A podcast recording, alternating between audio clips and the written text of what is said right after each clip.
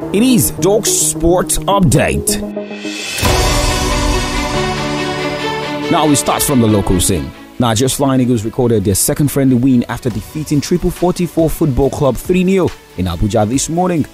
The friendly is part of preparations for the Flying Eagles ahead of the WAFU B Zona qualifiers, which kicks off on November 14 to 29, 2020 in Lome, Togo.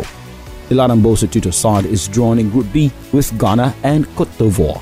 Now to the Super Eagles national team. Midfielder Kelechi Nwakali could be invited into the Super Eagles for this month's Africa Cup of Nations qualifiers against Sierra Leone.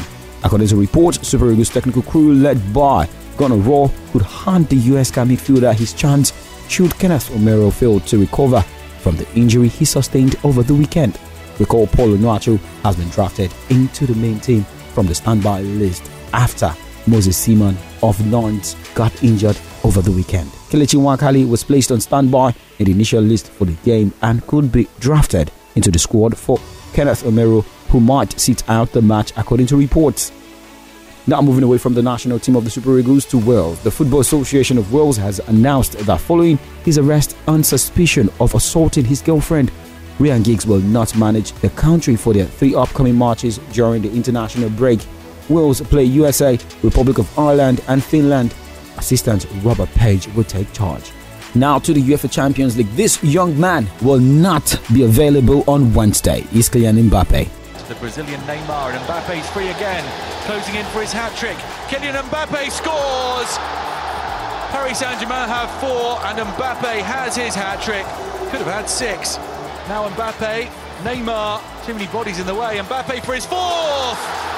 PSG have five and Mbappe has four. Paris Saint-Germain forward Kylian Mbappe will miss Wednesday's Champions League clash against RB Leipzig due to a hamstring problem.